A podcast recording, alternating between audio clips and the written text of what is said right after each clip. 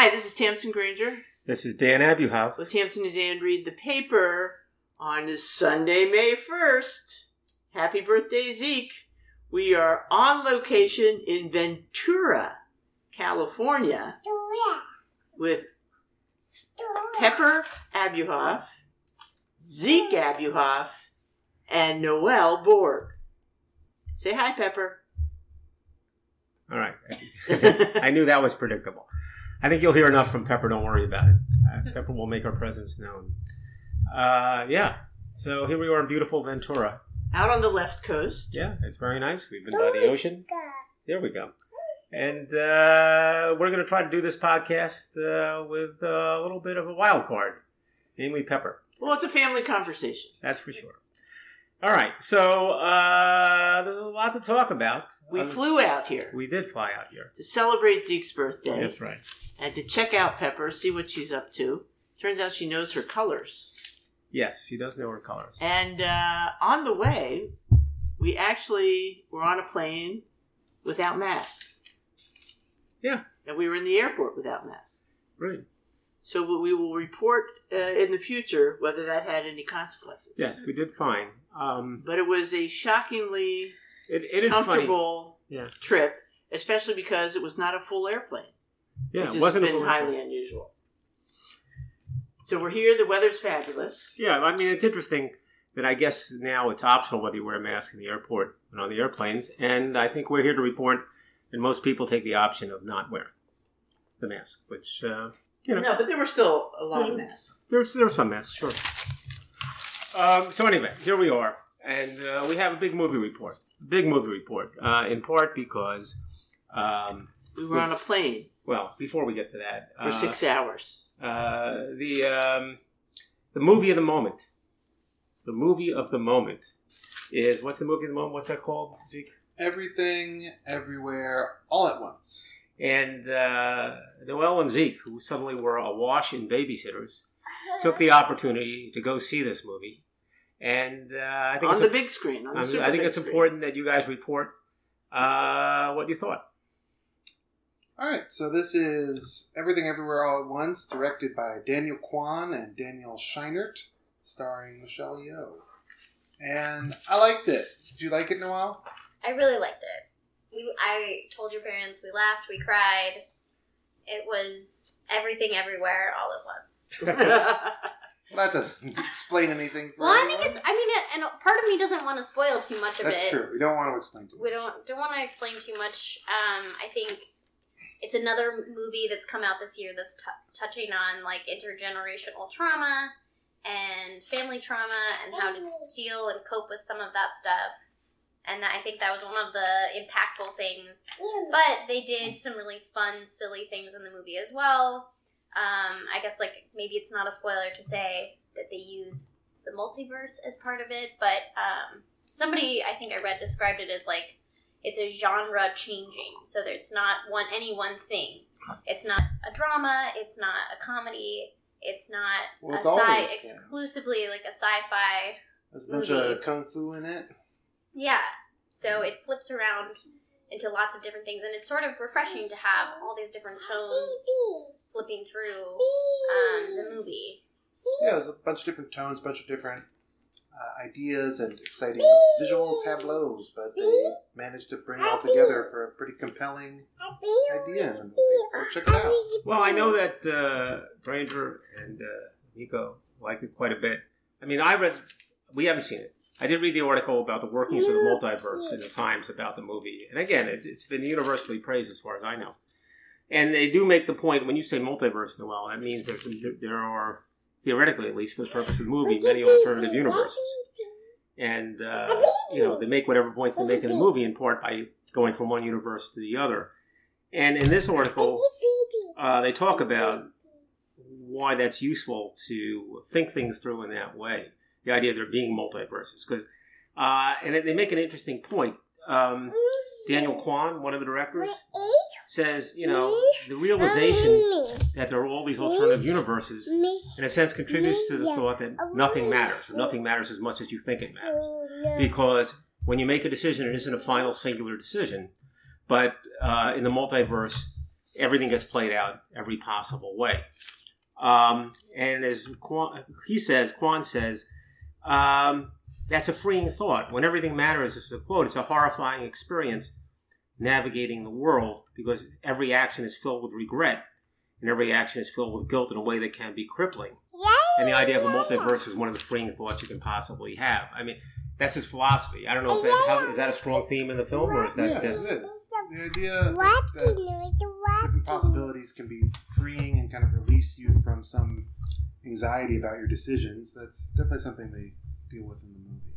Um, and it's yeah, it's interesting to see such like a, a kind of high concept sci-fi idea um, applied for such personal uh, personal drama and like to really make good use of it with the characters in their lives. So yeah, it's interesting stuff. Right. So did uh, when, when you mentioned it to uh, Granger this morning, did he have anything interesting to say?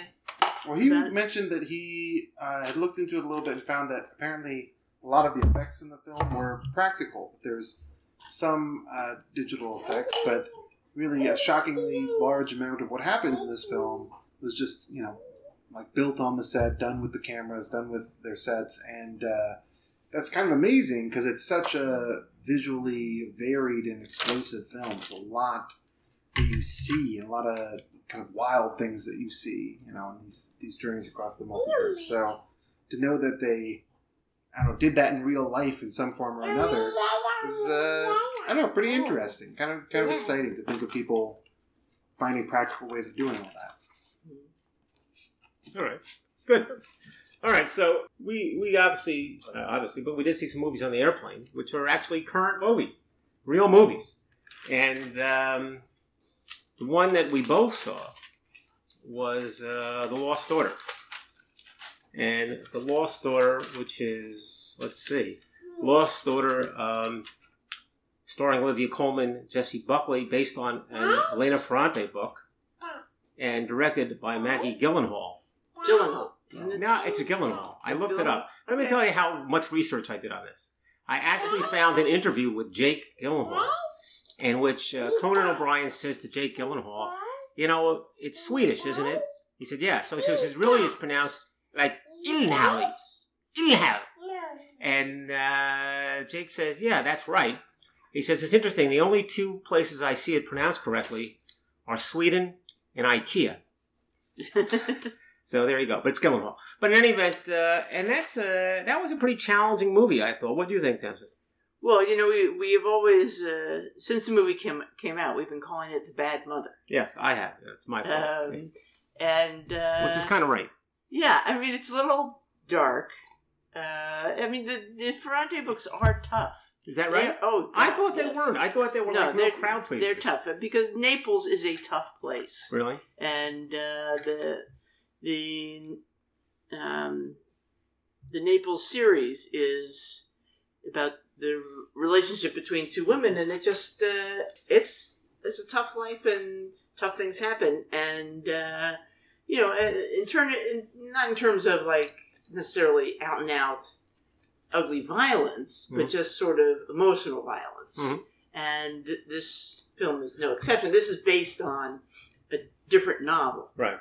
Uh, but it has elements, uh, I think, taken from uh, the other series, Well- and uh, it's uh, you know I wouldn't send just anybody to it. Right. Noelle is saying she hasn't been anxious to see it. I don't think she should be.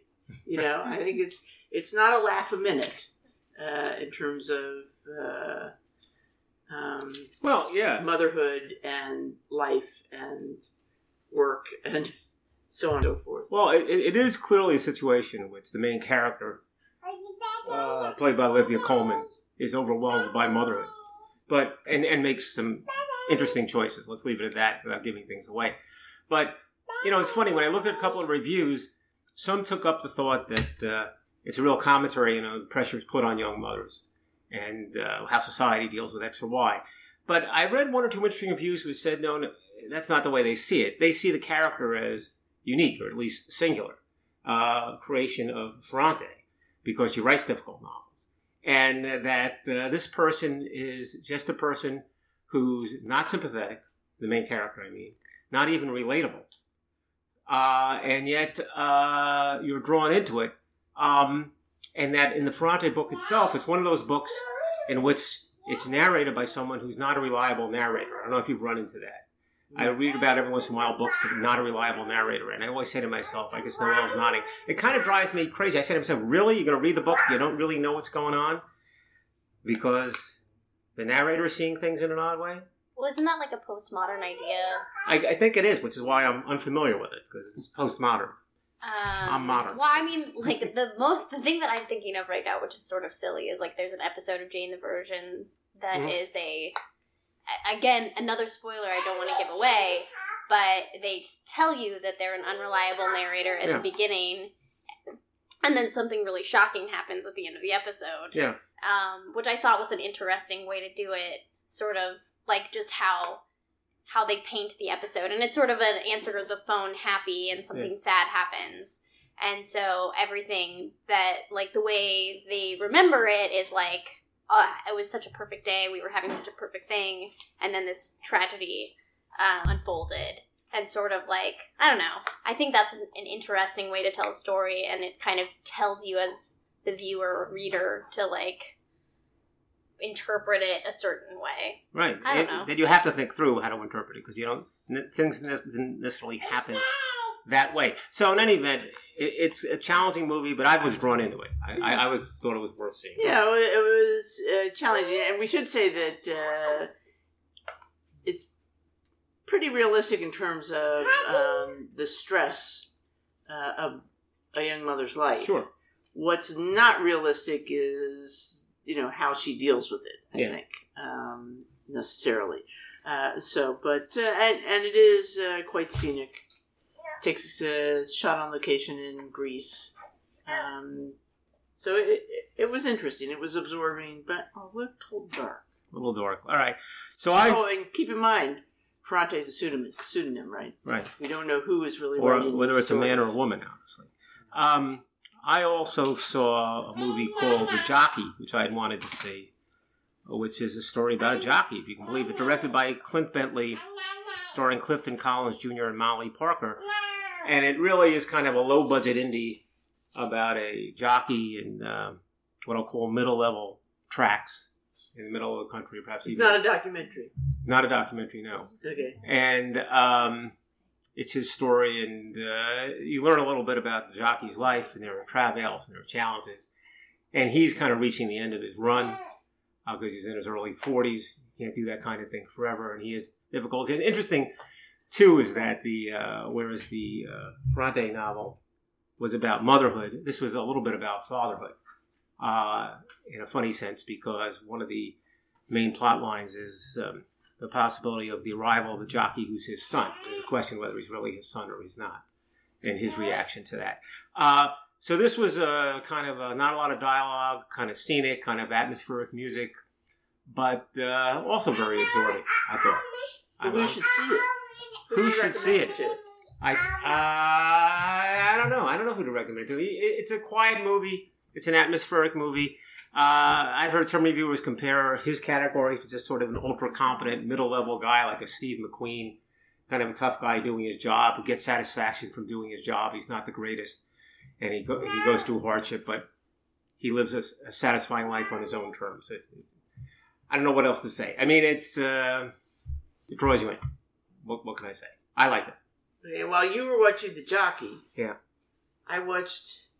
I continued my Julia Child kick Yeah. and watched a documentary called Julia that was recently made, Yeah. and uh, you know, it was good. It satisfied me a little bit more. It's made by Julie Cohen and uh, Betsy West. Uh, Ron Howard is one of the producers. Um, and as documentaries go, it was, it was uh, pretty thorough, pretty well made. And um, I, you know, it satisfied me a little bit more than you know, we've been watching the series, the Yeah. TV series Right. that is based on her life. That i- is um, not entirely accurate. So it was uh, fun to see um, some of the real cast of characters. You know, those still living that knew her, and uh, et cetera and so forth. And uh, and I enjoyed it. So Julia the movie is is you know worth seeing. Painless. Okay. All right. Uh, so uh, we're still doing this podcast. I have to say, we all have one eye on Pepper, but uh, and uh, you know, it's, it is what it is. Uh, so there is that element there that's kind of hovering around. It's a little bit like the unreliable narrator. Um, but in any event, let's go into uh, let's talk about fashion for a moment because we got to get back to something that we're all interested in, in particular Pepper. And uh, was it work clothes? What was it? What is it, Noel? What, what's it called? Um, Casual, I power casual, something like that. Paper. Okay, it says the office beckons. So what are we wearing now? Yes, what are we wearing now? Is a new buzzword in retail. So this is about the idea that uh, people are returning to the office and they don't necessarily want to wear the structured pieces. Exactly, like yes. that. Right. And Yes. yeah, they don't want to wear. They want something that's more open um, for their their outfits.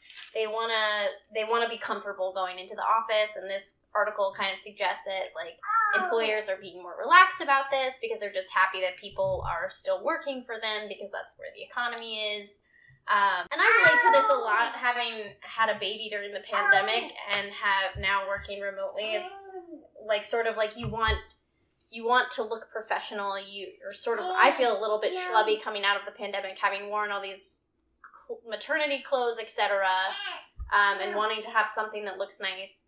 Um, but other people are like kind of upset about it. People who work in law and government because they can't find the clothes that they need to wear for these more formal workspaces online anymore. Places like Ann Taylor, um, Banana Republic are not really accommodating. They they have sundresses for outfits. They don't have work clothes anymore.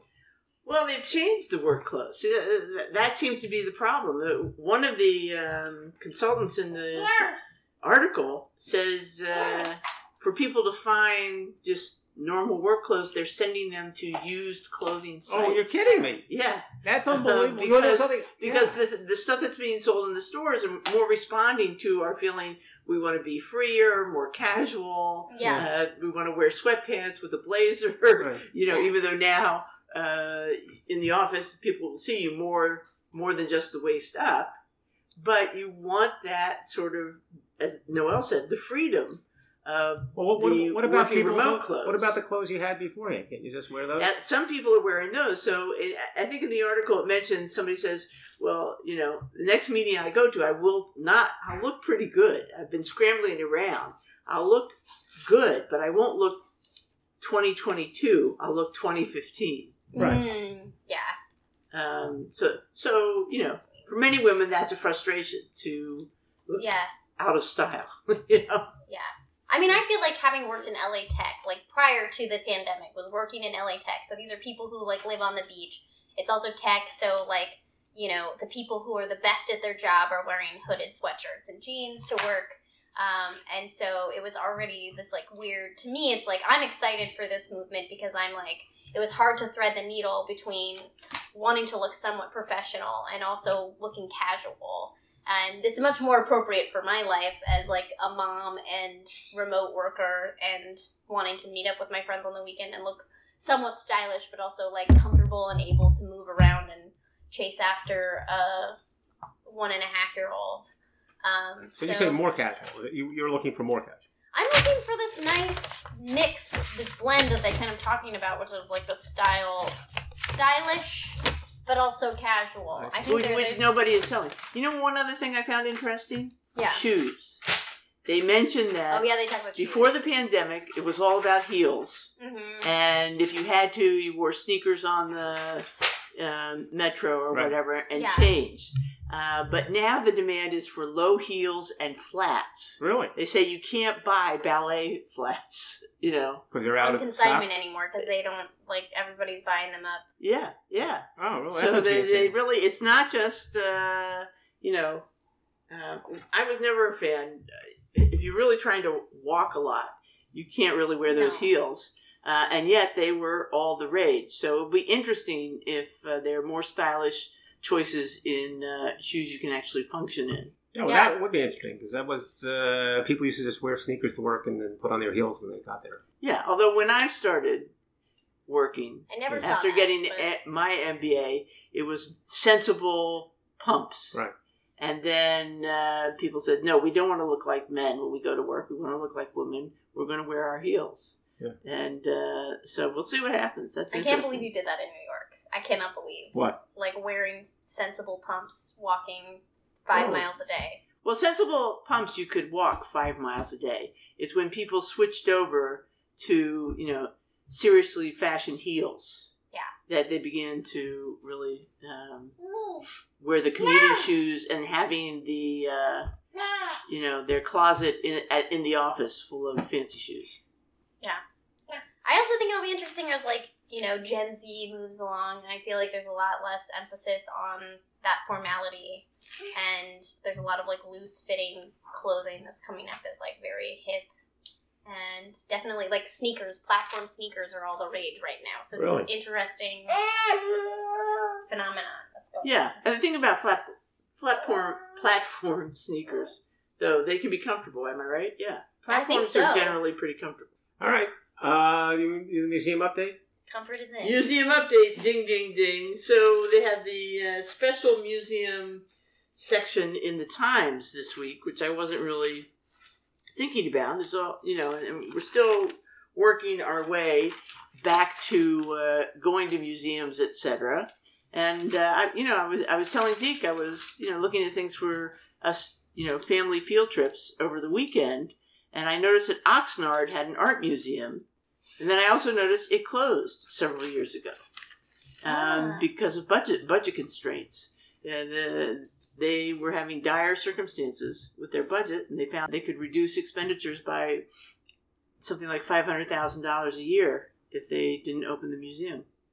So, so anyway, so uh, all these things are still struggling. But if you're going to the Met, well, you're not going to the Met tomorrow because it's the night of the Met Gala. Okay, so talk about silly clothes. Yes. Um, and I, I feel like last year they were exceptionally bizarre. Well, I, I think this is the Gilded So Age. we'll, we'll, we'll see what uh, Yeah. how it looks, um, but certainly uh, the Met has been getting a lot of notoriety for fashion, and they have a uh, fashion exhibition opening up about uh, American fashion, and it's in two parts. One's called a lexicon of American fashion, and I guess takes you through uh, the centuries in style and uh, explains the different styles. That's in the um, you know costume area of the Met, but they're also doing a series of uh, um, fashion displays in in certain period rooms uh, upstairs. oh, interesting. Yeah, that so that would, that'd be fun to walk through as well. Also in the Met, we uh, we uh, talked before about there's a Winslow Homer exhibition called Cross Currents. There's some Jacques Louis David uh, drawings uh, on display. There's some early paintings by Louise Bourgeois. We think of her as a um, sculptor, uh, at least I do largely. Um, uh, we can see another side of her in her paintings. That'll be on through August, I think. Um, let's see, anything else at the Met? No, those are the biggies for the moment. If you want to go down to the New York uh, Historical Society, did you all ever go to the New York Historical Historical Society? I don't think so. Do you? Did we, Zeke? I don't recall. Uh, it, it it is kind of a fun place. Has a, an amazing collection of uh, you know one of those open shelves situations showing off all their Tiffany uh, lamps Oh. and things on one floor. But anyway, uh, an inter- an exhibition of interest to me there is uh, of uh, black dolls Interesting. and uh, I'm fascinated by uh, the history of uh, black dolls, whether they're rag dolls or the you know the porcelain dolls, etc. That I think would be a lot of fun to see, and also an exhibition about uh, you know celebrating the 50th anniversary of, of Title IX, and since Title IX tremendously affected my life by putting me on a women's hockey ice hockey team, uh, I may find that interesting. Um, so, and if you have any time left, if you can go to uh, the Museum of uh, Natural History, you will see. Um, where did I write th- this down?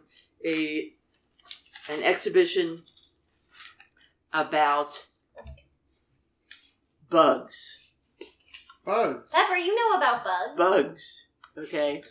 Um, the opening in June uh, in the American Museum of Natural History in uh, the bug section uh, will be a um, display of, uh, I guess, 40 insects by Levon Biss, a macro photographer who shoots extreme close ups of very small subjects. The photographs themselves are huge. Uh, so they really they shoot these things with a microscope and then are able to blow them up to a tremendous size. And it's going to include, like I said, 40 different ones taken from, selected from the museum's more than 20 million specimens You're kidding. Whoa. that they have of bugs. million. 20 million. It's going to include, they wanted to include something iconic, Mhm. uh, so you can see a ladybug. Uh, Ooh, you know about ladybugs. up Pepper. close and personal Ouch. in a giant size. I'm trying to find where uh, the um, the majority of the images were made from over ten thousand Sorry. separate shots and took approximately three weeks to produce. So uh, they're quite interesting. They'll have both uh, you know the, the monarch butterfly, the um, Puritan tiger beetle, the Hawaiian hammer-headed fruit fly. So it's it's some uh, extinction sort of success stories, and also just uh, some well-known uh, bugs to look at. They wanted to try to create beautiful, amazing art uh, from these bugs because people usually think of insects as something annoying that we need to get rid of. Mhm.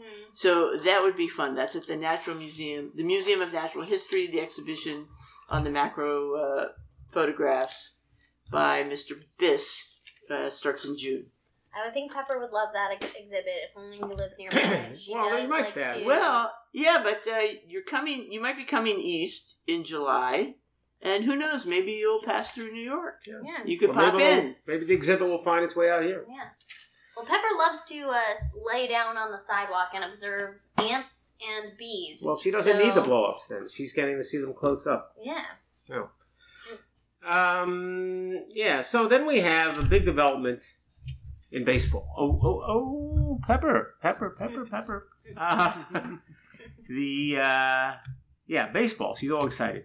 The, the Mets pitched a no hitter. Zeke and I are going to talk about this. Uh, You know, Zeke, uh, what do you think of that? Mets thought it no was- hitter. I thought it was just incredible. I was glued to the screen All the right. whole time. See, see, you can sense this sarcasm in Zeke's way. See, here, here's the problem. Here, here- here's the question. Fathers and sons are supposed to bond over baseball, right? And Zeke, for some reason, for some some you know flaws in his DNA, is not a baseball fan. Is that a fair statement, Zeke? Not a baseball. Fan. So how has this you know affected our relationship? That's a question. Oh. I mean, is this? Uh, do you feel that we're not as close as we might otherwise be because you failed to follow the game as closely as you ought to, or how do you see it? Makes you think. I didn't watch it with Pepper either. And I Well, know you've got more time. You've got time, but it's a father son thing. It's a father son thing. You know, Hey, all Granger, right, enough. Good. Granger, Granger's a Met fan. Tell us something interesting about Well, it. Why here's- should he have watched it? Well, here it was. The Mets have only one uh, no hitter to date prior to the other night, and uh, that one was a little bit Does Zeke disputed. even know what a no hitter is? Z- It's when nobody gets a hit. Nobody gets it. Right. In any event, uh, they had what's called a combined no hitter because the starting pitcher did not pitch the whole thing. Five different pitchers. And to show you the, the level of excitement, okay, I'm going to read you a quote from Pete Alonso, whose, whose name I mentioned to you earlier today, the Met first baseman, about the event and what it felt like in the ninth inning. Here's the quote. He said, You get this like super tingly feeling of excitement. You're like, I hope this is it. I hope he doesn't hit a broken bat duck fart over somebody's head or anything. You're just playing, praying like, please, please don't let this happen. So you, you're praying against the duck fart, basically. And in fact, the prayers were answered. There was no duck fart. I don't know what a duck fart is. Can Duck we explain to the audience? A audience? technical term. I'm just imagining a duck, you know, farting. Yeah. So What he means is just, you know, a, a ball that's not struck particularly hard. It's a little bit of a pop up that happens to land in or something like that, and is an accidental hit that would destroy the no hitter. So, we, but you could lose it by accident, and uh, they didn't lose it by accident. They won the game. They got the no hitter, and all was, you know, it's an accomplishment. Something that you know they play 162 games. It's one night. The glory lasts for whatever the 12 hours or 14 hours until the next game. This you can hold on to. You build on it. You know, it helps the uh, relationships in the clubhouse. It uh, bonds everybody. I may have dozed off. Uh, who were the guys who? The Mets. That's the no hitter No, against the but Phillies. which what pitchers? Oh God, you, You don't, don't know even these know? pitchers. I do, but you're not gonna know them. You know Megill. You, you Well, know, first of all, they're all Mets. They're all all right. There's a level of interest here. Let me switch to something else. It was a big deal just because the Mets don't have many no hitters. So, so you don't know. I do know, but Big the critical Mets fan pitcher in the that ninth is. inning was Edwin Diaz, and uh, he uh, he finished the job. So um, enough of that. Enough Mets. I'd love to talk baseball forever with you guys, but I, you know, we got to move on. The final story: there was some correspondence in the New York Times, a letter to the editor responding to an article about the role of uh, grandparents uh, stepping in and helping support uh, the parents in dire circumstances, which you don't have here.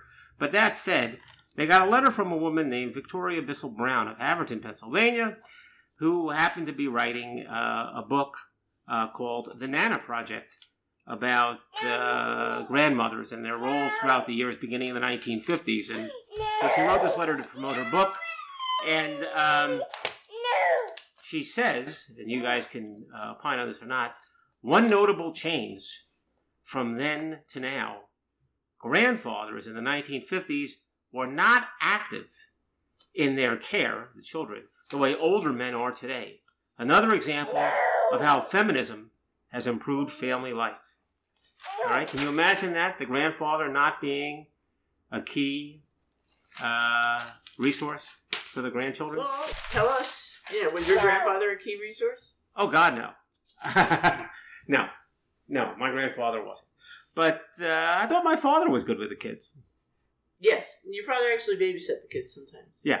and, and we we Probably more than your mother did. To yeah, be honest. and your we mother was still. babysat in the sense that we would go out to a movie, or go out to eat or something, and he was by himself. for. So uh, he was a good resource, and of course, you know, um, you know, a huge resource. Well, So- not, on, not on this trip, but you've gotten a taste of solo babysitting recently. Oh yeah, yeah, yeah, yeah. It is funny because Who, who taught Hazy how to crawl? Who taught Hazy? well, it is funny. Look, you know, the truth of the matter is that there were some times that our assistance was requested in Denville for Hazy, and it was always um, is Tamsin available? Is mom available? Is the grandmother available? And then once in a while, Tamsin couldn't make it, and I had to pipe up and say, you know, I could do this. And I think there was a long pause, and some deep thinking went on, and they said, well, okay. And of course, Hazy and I get along famously. No, I think we do. Yes, Yes. within certain parameters. Well, look, I, I made a deal with Hazy at the beginning. no diaper change. I said to Hazy, I know you don't want your diaper changed, and I don't want to change your diaper. So we're seeing it the same way. So you've got nothing to worry about. So that's worked out. Relationship's worked out.